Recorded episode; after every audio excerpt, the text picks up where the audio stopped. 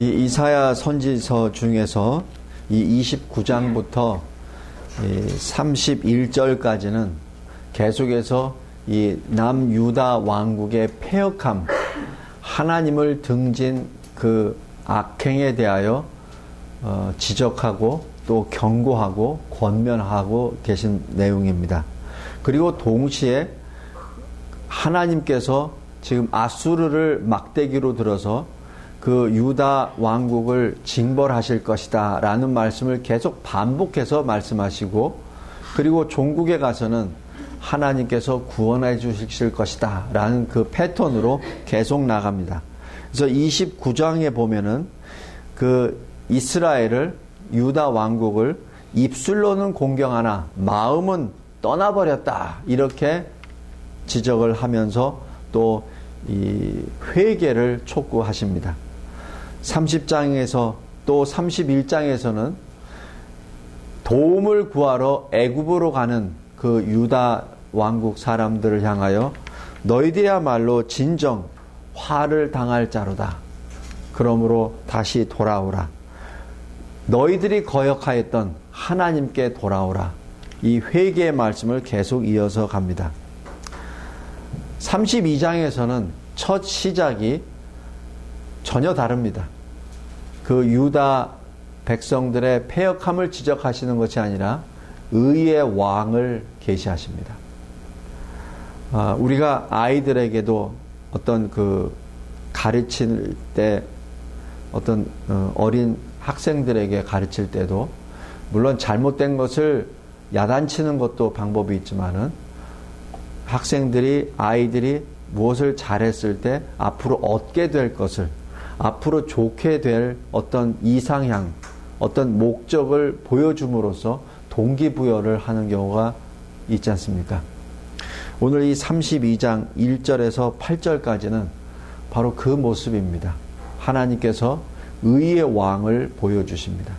그래서 너희들이 지금 폐역한 상태고 있고 그리고 조금 있으면은 바로 징벌을 받게 연단을 받게 되는 형편이나 그러나 너희들은 반드시 의의 왕의 통치를 받게 되리라. 하나님의 공의와 또 하나님의 그 정의로 인하여 그 하나님이 통치하시는 그 나라에 너희들은 거할 것이다.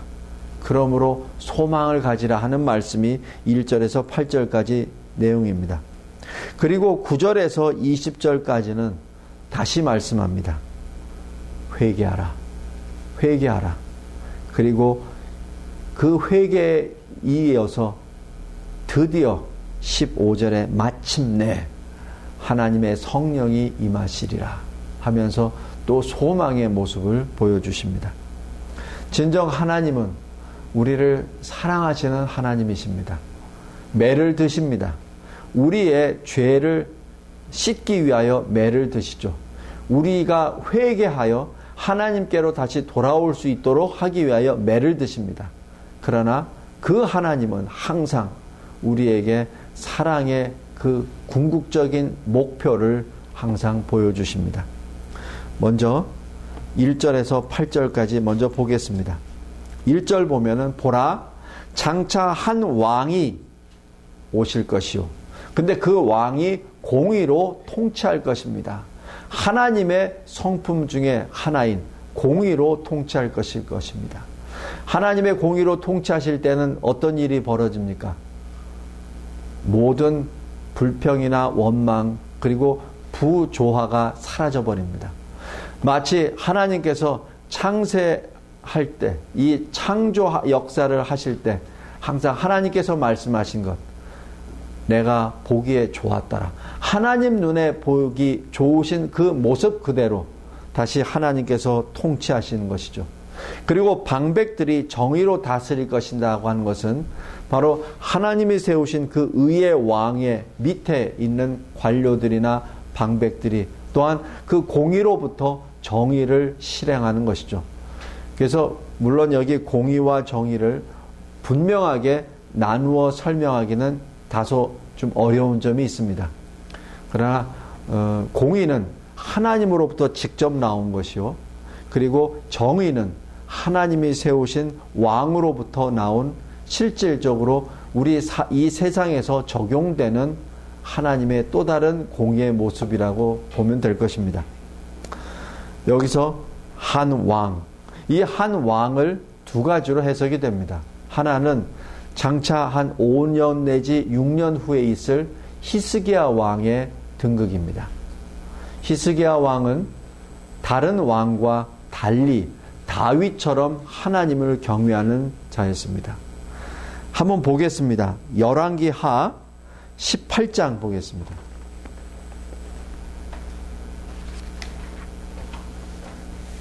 열왕기 하 18장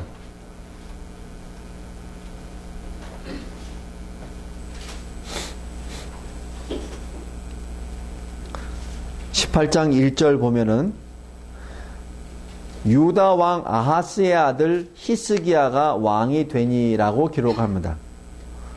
이 아하스가 있을 때, 아하스가 어, 통치하고 있을 때 바로 이 어, 이사야 선지자가 활동하게 되죠. 자, 여기 아하스 왕이 죽고 그 아들 히스기야가 왕이 되니 2절에 보면은 그가 왕이 될 때 25세라 29년 동안 예루살렘에서 왕으로 통치합니다. 그리고 3절에 보면은 히스기야가 그의 조상 다윗의 모든 행위와 같이 여호와께서 보시기에 정직하게 행하며 그래서 과거 왕이 있었던 어떠한 통치보다 이 히스기야 때 진정으로 하나님을 섬기는 그러한 역사가 일어납니다. 그래서 4절에 보면 종교개혁이 일어납니다. 어떤 종교개혁입니까? 여러 산당들을 제거합니다. 주상을 깨뜨리고 아세라 목상을 찍으며 모세가 만들었던 놋뱀을 부숴버립니다. 그리고 느후스단 바로 이 놋 조각이다.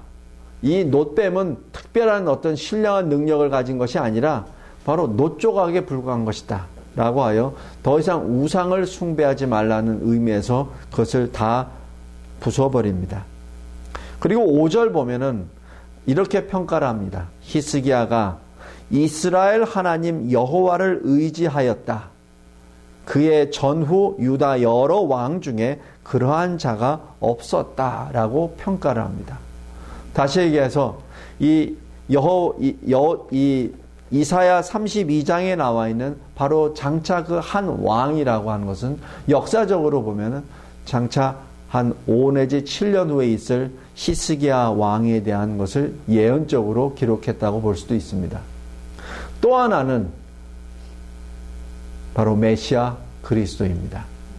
히스기야 왕이 물론 다른 왕보다는 선했습니다. 그러나 히스기야 왕도 사람이었고 나중에는 실수를 범하기도 합니다. 궁극적으로 장차 한 왕은 그리스도를 의미합니다.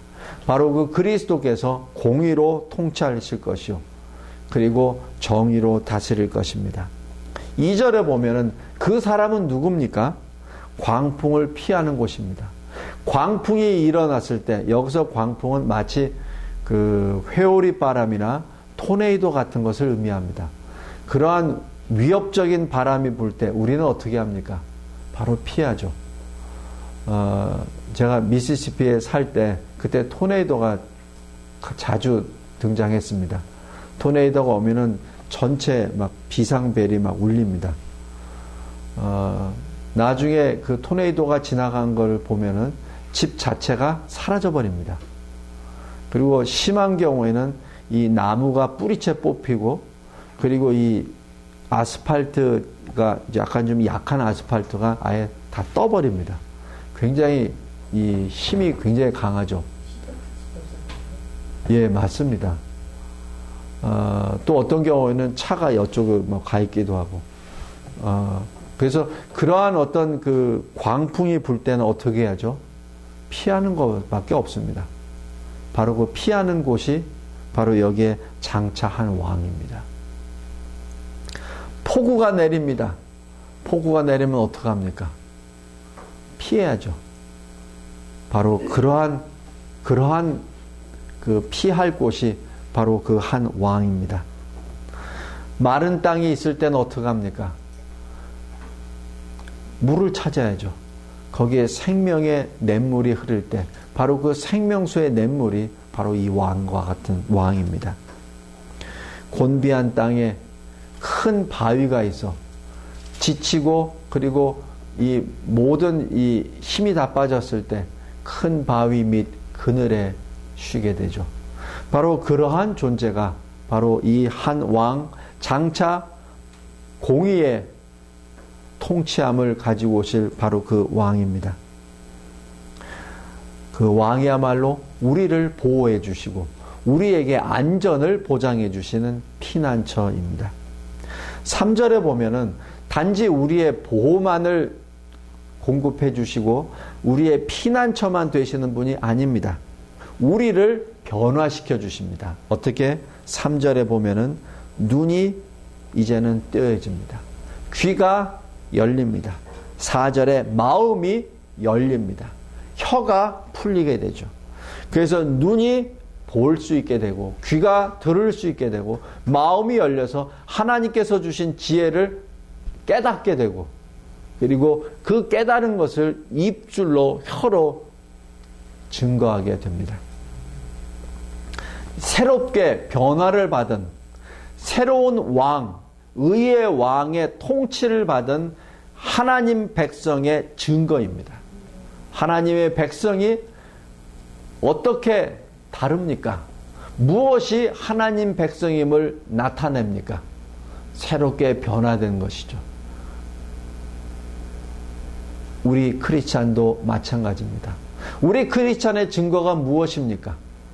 다른 세상 사람들이 듣지 못하고 보지 못하고 그리고 마음에 깨달음이 없고 그리고 이 그들이 감히 전하지 못하는 기쁜 소식 복음을 증거하는 것이 크리스찬 아닙니까?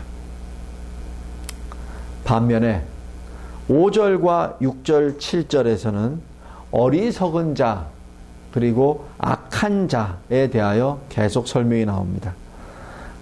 의의 통치를 받습니다.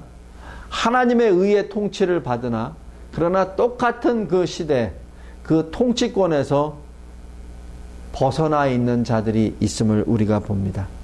5절에 어리석은 자, 우둔한 자. 그러면서 6절에 이렇게 말합니다. 어리석은 자는 무엇입니까? 어리석은 것을 말합니다. 그런데 여기 보면은 보통 우리가 어리석다 그러면 마음은 착한데 행동이나 말이 어리석다 이렇게 보통 하죠. 그러나 성경에서 어리석은 것은 그게 아닙니다. 성경에서 어리석은 것은 마음에 불의를 품는 자입니다. 자기가 몰라서 어리석은 일을 하는 것이 아니라 마음에 그 불의가 넘치기 때문에 그 간사함으로 계획을 짭니다. 폐역함으로 말을 하게 되죠. 어떻게? 하나님을 거스릅니다. 모든 것을 다 하나님을 거스르는 자, 이런 자를 어리석은 자라고 합니다. 그 어리석은 자는 어떻게 합니까? 이 세상에 살면서 배고픈 자의 속을 채워주지 아니하고 오히려 배고픈 자의 것을 빼앗아가 버립니다.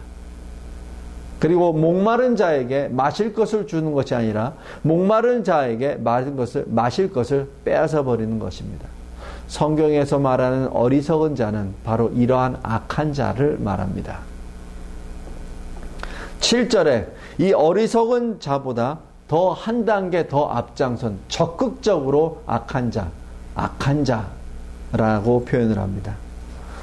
어떻게 표현합니까? 그 그릇 자체가 악하다. 그래서 악한 계획도 세우고 거짓말로 불쌍한 자들을 공격하고 또 멸합니다. 가난한 자들의 것을 또 바르게 하지 못하게 합니다. 성도 여러분, 똑같은 시간과 공간 속에 의의 통치를 받고 있을 그때에도 분명히 하나님 쪽에 서 있는 자들이 있는가 하면 정반대로 하나님을 등진 자들이 있음을 우리는 봅니다. 그들을 우리는 어리석은 자, 악한 자 이렇게 표현합니다. 반면에 하나님 쪽에 서 있는 자는 8절입니다. 존귀한 자. 존귀한 자는 존귀한 일을 계획합니다. 그리고 늘 존귀한 일에 서 있습니다. 32장 1절에서 8절까지 하나님께서 새 왕, 의의 왕, 장차 큰 왕, 바로 그리스도 예수, 우리의 주님을 보내십니다. 그 주님에 의하여 이 나라가 통치를 받게 됩니다.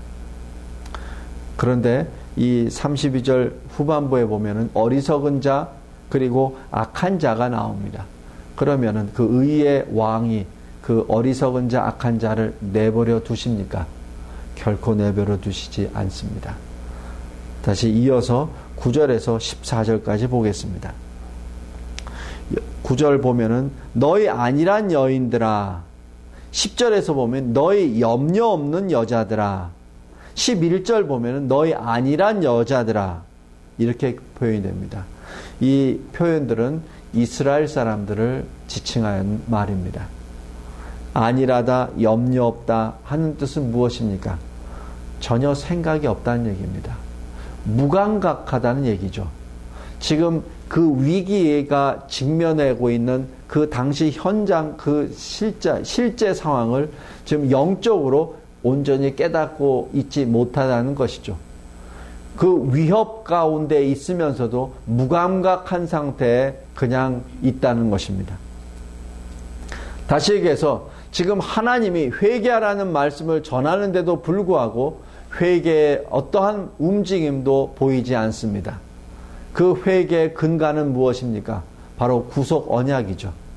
창세기에서부터 아담, 노아, 그리고 아브라함, 다윗에 이르기까지 이어지는 구속 언약 말입니다. 그 구속 언약의 성취에 되어 간다는 그 사실 자체까지 잊어버리고 있는 상황입니다.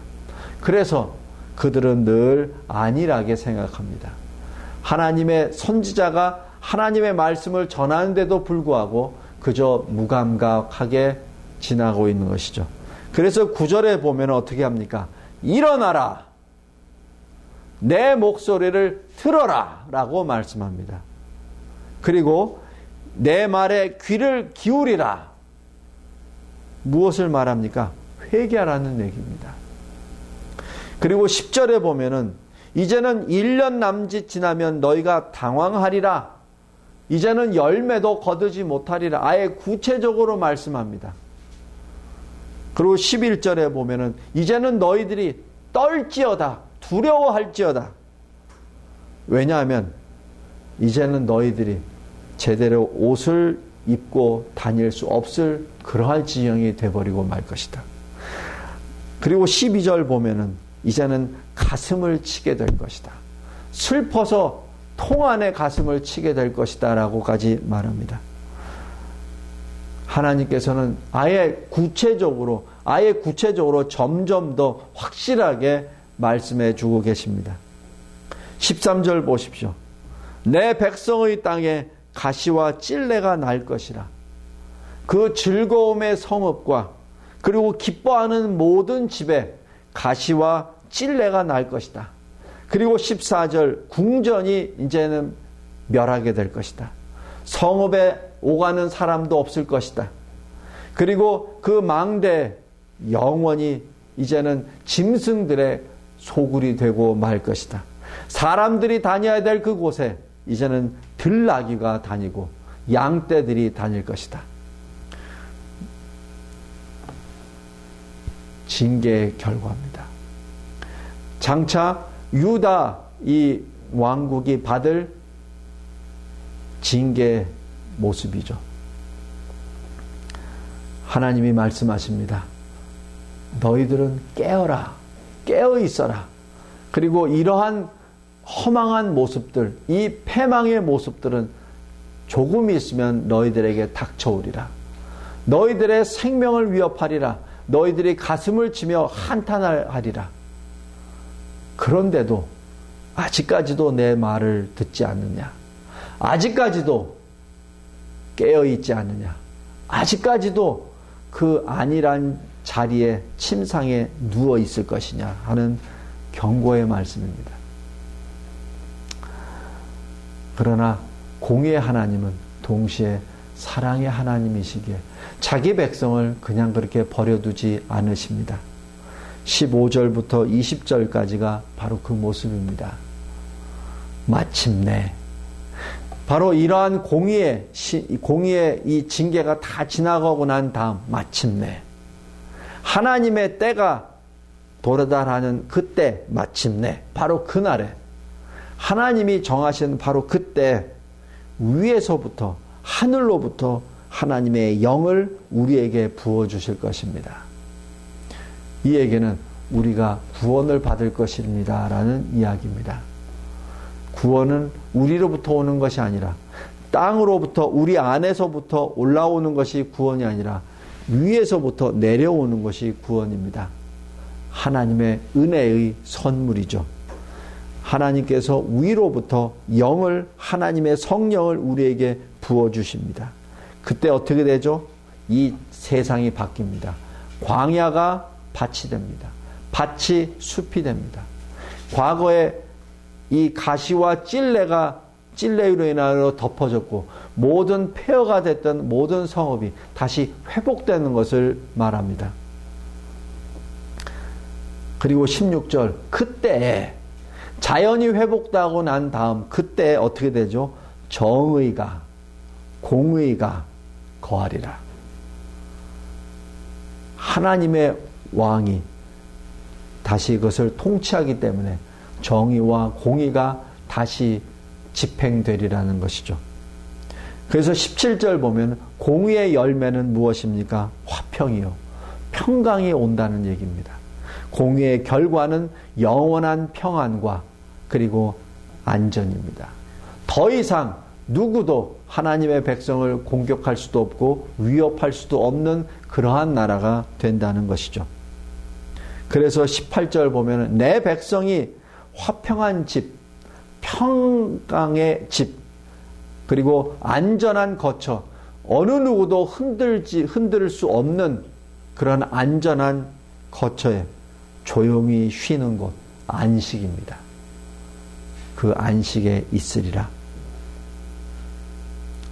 하나님께서 자기 백성을 향하여 부어주시는 은혜와 평강의 결과입니다. 동시에 19절 보면은 그 숲은 우박에 상하고 그 숲은 바로 하나님께서 이스라엘을 징계하시던 그 징계 몽둥이 아수르입니다. 그 아수르는 우박에 의하여 망하게 되고 성읍은 멸망하게 됩니다. 공의의 심판이죠. 언약의 성취입니다. 20절에 모든 물가에 씨를 뿌리고 소와 나귀를 그리로 모는 너희는 복이 있느니라. 하나님의 백성의 영원한 모습입니다.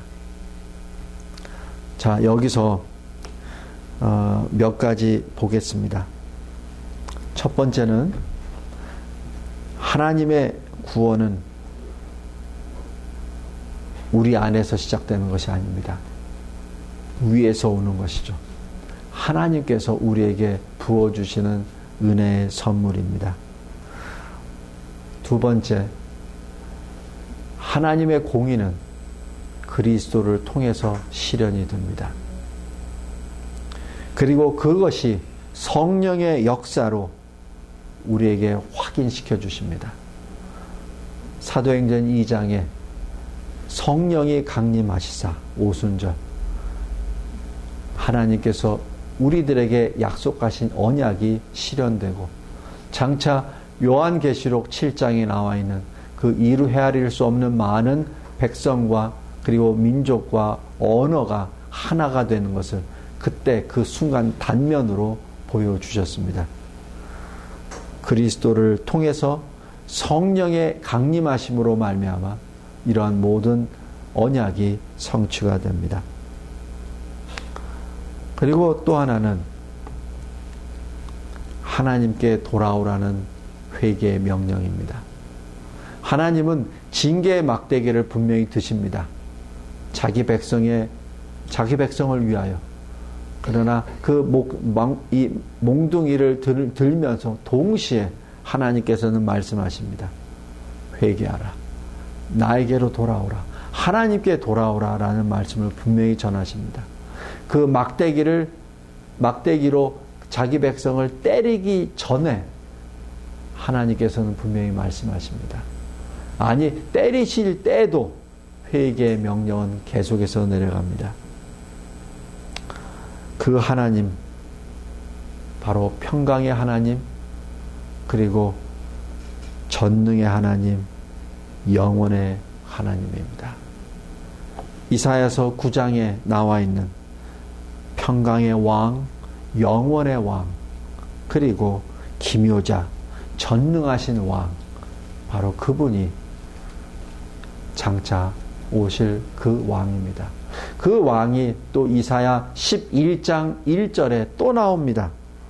이새의 줄기에서 여호와의 영이 임하신다라는 표현입니다. 그리스도 예수를 말씀합니다. 그리고 마지막 두 가지. 하나님의 사랑을 입지 못하는 자는 하나님을 사랑할 수 없습니다. 하나님을 사랑할 수 없는 자는 이웃을 사랑할 수 없습니다. 오늘 여기 어리석은 자, 악한 자에 대한 것입니다. 하나님으로부터 은혜를 받지 못하면 하나님을 사랑할 수 없습니다. 하나님의 사랑은 하나님으로부터 오는 것이죠. 우리가 사랑할 수 있는 것은 하나님이 우리를 사랑하셨기 때문에 사랑할 수 있는 것입니다.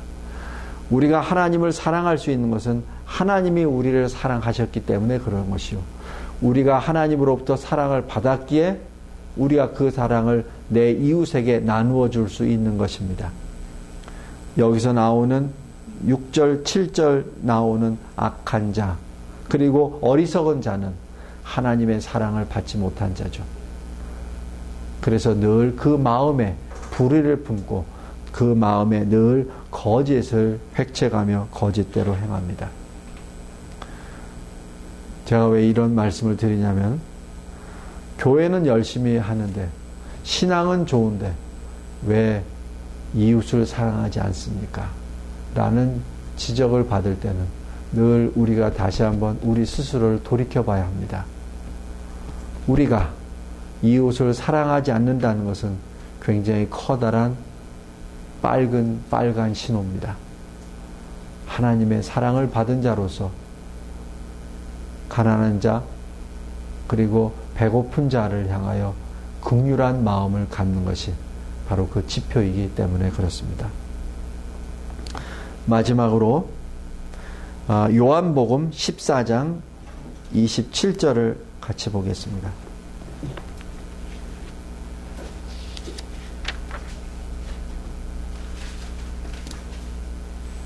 요한복음 14장 27절.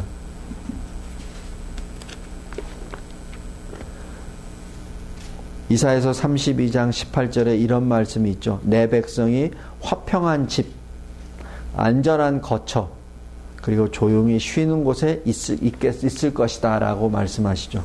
거기에 대한 것이 이 요한복음 14장, 바로 주님이 주시는 27절의 말씀입니다. 제가 읽겠습니다. 평안을 너에게 끼치노니 곧 나의 평안을 너희에게 주노라. 내가 너희에게 주는 것은 세상이 주는 것과 같이 아니하니라. 너희는 마음에 근심하지도 말고 두려워하지도 말라. 바로 이사야 선지자의 입술을 통해서 하나님께서 주신 말씀, 내 백성은 평화로운 집에 머물 것이다. 그리고 안전한 거처에 있을 것이다. 그곳에서 안식할 것이다. 바로 평화와 안전과 안식을 허락하신 바로 그 약속이 예수 그리스도께서 완성하셨습니다. 예수 그리스도로 말미암아 우리는 하나님으로부터 평강을 받고 굳건한 안전을 받으며 그리고 영원한 안식을 받습니다. 이사야 32장 하나님께서 그 징계 몽둥이를 드시면서 동시에 우리에게 메시아를 보여주십니다. 그리고 회개하라. 장차 너희에게는 영원한 왕이 너희를 통치하시리라. 하나님 아버지 감사하고 감사합니다. 주님이 주시는 은혜의 말씀으로 살아갑니다. 저희들을 바라보았을 때는 진정으로 어둡기만 하고 한탄스러운 일들만 있습니다. 그러나 주님이 늘 저희 편에 계시며 존귀한 자로 삼아 주시는 은혜 감사드립니다. 예수 그리스도 안에서 허락하신 은혜와 평강, 그리고 어느 누구도 흔들 수 없는 안전함, 또 늘 주님이 주시는 영원한 안식, 우리 죄로 말미암아 잃어버렸던 이 모든 것들을 주님께서 다시 우리에게 허락하시는 은혜 감사드립니다. 이사야 선지자의 입술을 통하여 선포된 이 예언의 말씀이 이제 그리스도 안에서 성취되었고 이 시대에 살고 있는 우리는 이미 그리스도께서 말씀하신 그 은혜의 말씀으로 늘 평강 가운데 거하고 있습니다. 이 말씀 자체가 우리에게는 진리요, 바로 생명이요, 영원의 길로 가는 그 길임을 늘 마음에 간직하며 오늘도 주의 이름을 부르나이다. 우리 주 예수 그리스도여 주의 이름을 찬양하나이다. 아멘.